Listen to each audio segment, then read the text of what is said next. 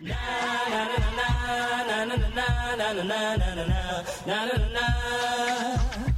you have the continued move from the Russians in Ukraine. Of course, the Ukrainian forces are fighting back. The Ukrainian people are fighting back. And I still stand by my position that I would not put a single U.S. troop into Ukraine. Not a one. But I have no problem with giving them the hardware. I have no problem with giving giving them uh, the artillery. They need forty thousand rounds. Give them forty thousand rounds. They need forty thousand rounds a day. Give them forty thousand rounds a day. Anything that screws up Vladimir Putin is something I'm okay with. I have I have no problem with this at all. Not in any way, shape, or form. But I don't want to see any U.S. troops. That's a mistake. Tony Katz, Tony Katz today. It is good to be with you, but we are seeing more offensive from the Russians. It was the claim that they were going to be pulling out of Kiev. They didn't necessarily pull out of Kiev. They just repositioned some forces. And now it's all eyes on the Donbas, this area to the east. Major Mike Lyons joins us right now, retired United States Army West Point graduate, military analyst for radio and television across the country. Uh, we're hearing about the moves in the Donbass, and we're hearing about the continued siege of Mariupol. What is the latest in in the totality of this eastern region, which is Russian speaking and in many ways Russian leaning, and in Mariupol, where the siege has been going on for more than a month?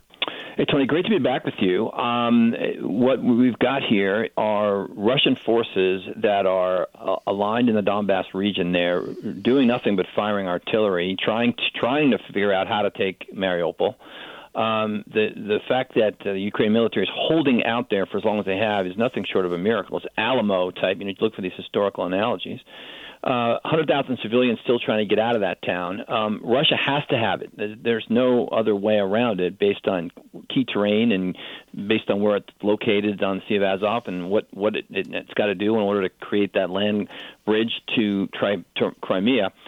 And so they're just going to continue to do what Russia does, and that's just pound away at it: artillery, cruise missiles, indirect fire. But they they don't seem to have the military, and and they don't have the tactics. They can't figure out in order to, get it, you'd have to literally get in tanks and get infantry and go into that factory and go fight hand to hand. And they either don't have the courage to do it, or they just they just can't muster the troops to do it. So um, they're holding out there. The Ukraine military is holding out there very well.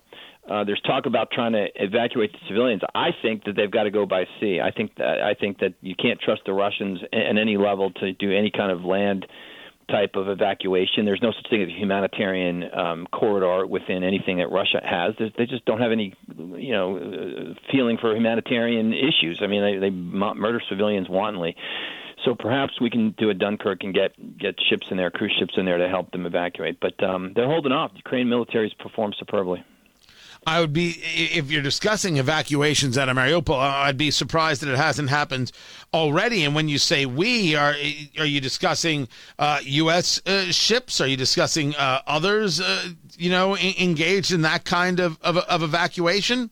Well, it couldn't be U.S. warships. That's the thing, and and, and you, you get other countries involved. It's a good example of trying to get another country and bring in you know cruise liners. You'd have to bring in civilian ships, so the Russians would feel threatened if you brought some kind of U.S. troop carrier that could, you know, an aircraft carrier or so can get most of those people out of there. But um, the bottom line is it, it would threaten what, what's going on. So you, you'd have to try to do that, get some level of creativity.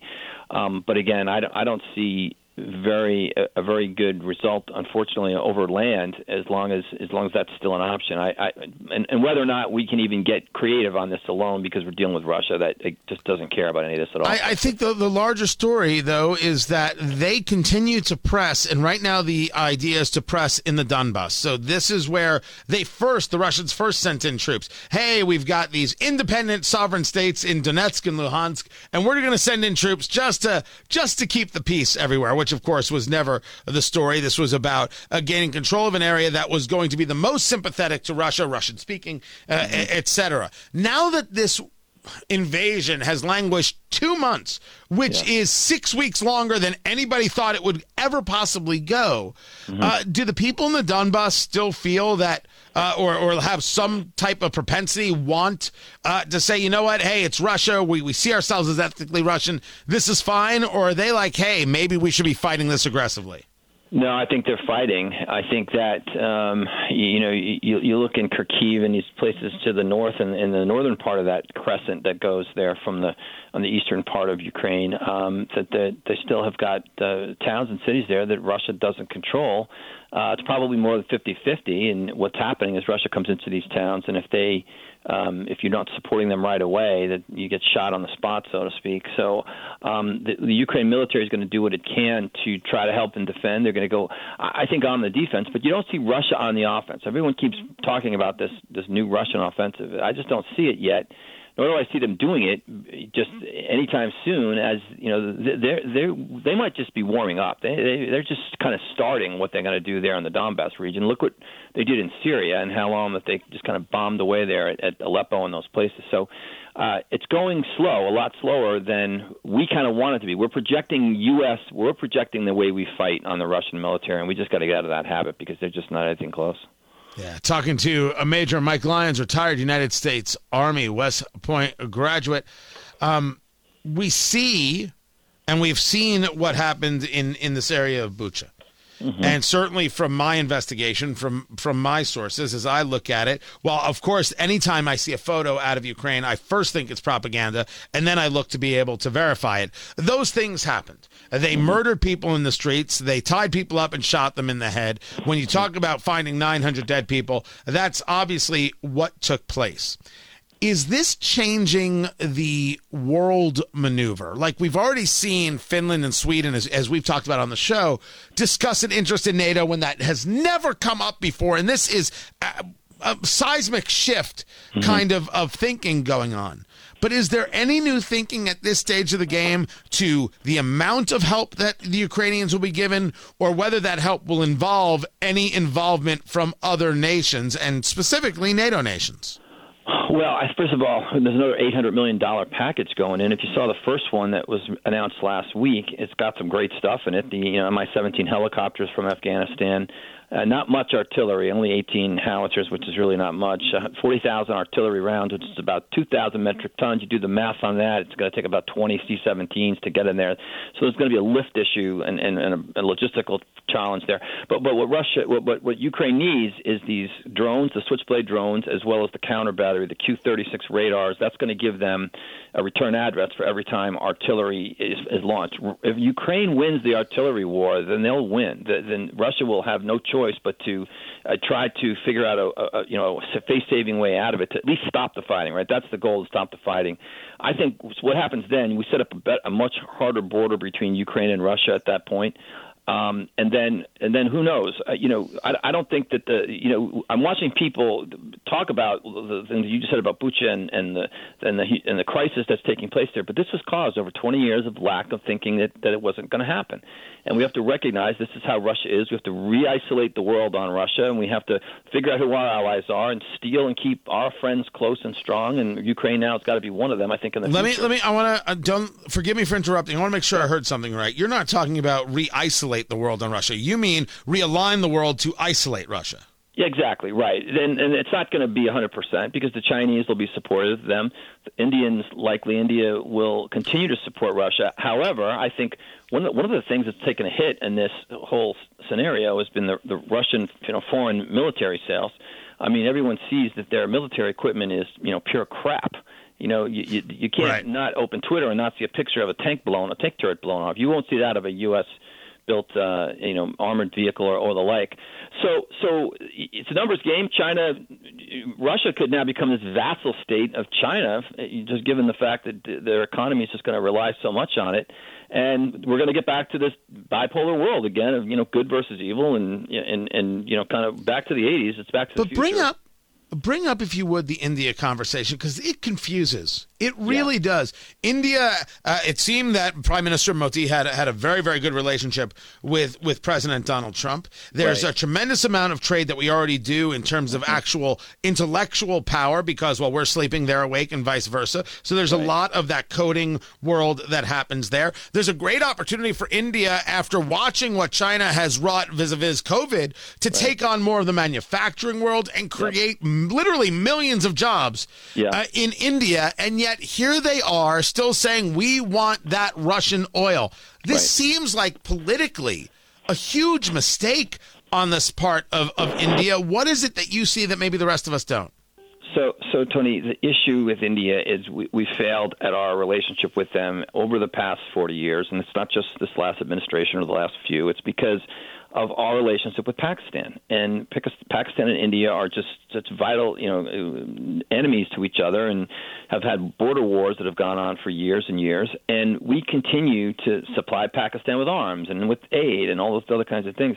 And we don't step up to India. And so, if you look at it through their eyes, they, the India looks at the United States and says, if they had to choose, they choose Pakistan. Now, th- again, we've done that because we've tried to use Pakistan as a way to figure out Afghanistan and as a other way to count fight terrorism and all those other things. So we've got to reprioritize ourselves too back to India, throw them something, figure out something to bring them into, make them step up to be the superpower potential that they have. They got a billion people, so they have that potential. They're still, you know, in some cases, a second world country in some areas of where India is, but that's what it's all about. The problem is the U.S. is got the U.S.'s relationship with Pakistan it hurts our relationship with India.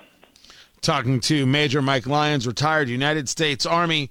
Um, all of this uh, dollars that we're giving, and I have no problem giving uh, the, the, dollars. I know some people uh, disagree, and I'm willing to engage that conversation with with, with everyone.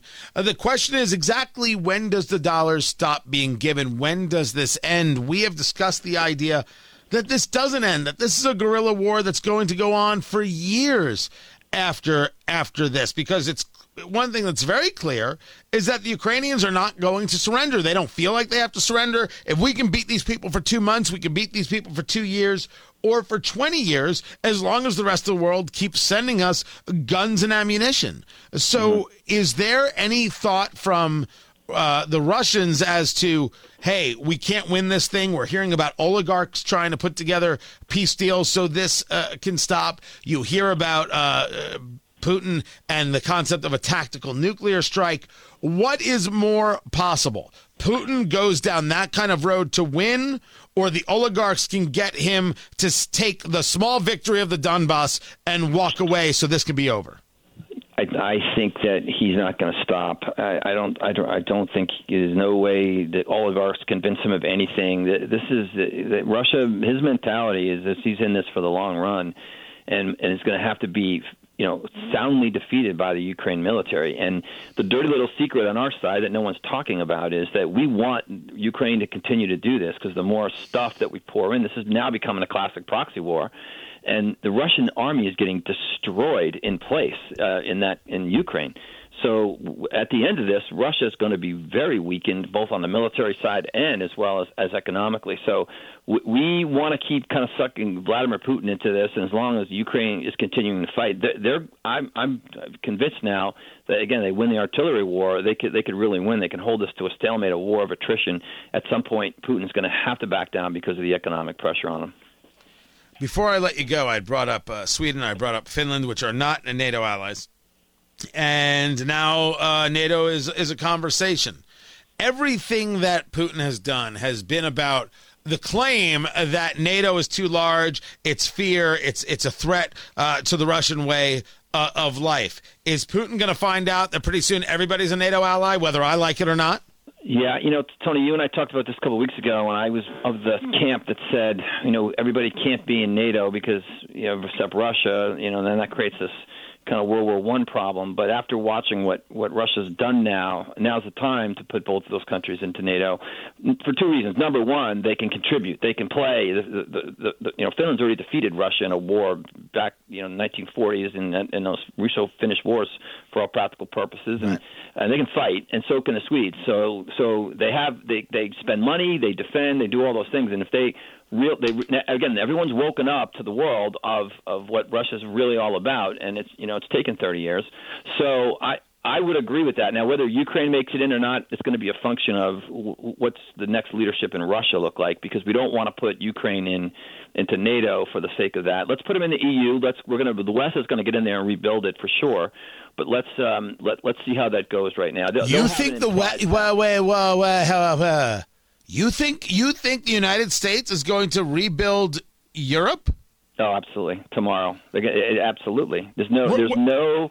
Absolutely. There's there's because of what's what, what's there, what's in Ukraine. There's this. It's it's a you know it's, it's, there's wheat. There's a valuable. It's a valuable country that, that is going to get rebuilt and it's going to get rebuilt. There's wheat. The there's barley. There's rare earth minerals. But in, Right. in 30 seconds or less, because you're talking Marshall Plan 2.0. What Yeah. do you what do you think's going to be the suggestion? Uh, The the trillions of dollars to do this. What what is what is it? 30 seconds or less. Go. the the European market is as well, not just the United States. You're going to see the, all of Europe get together, and this is going to be a, an, an event that's going to bring them all together, bring that market together, and, and it'll be an, an event uh, that'll really push them on the world stage. I, I believe. Look at the look what the UK is doing, and they're not even in the European market. So I, I think that the West is going to can't wait to get in there and be first to say that they're working on rebuilding Ukraine. Major Mike Lyons, retired United States Army. I always appreciate it. MAJ Mike Lyons, L Y O N S. MAJ Mike Lyons on the Twitter box. Follow him there. Always a pleasure, sir. We've got more. I'm Tony Katz.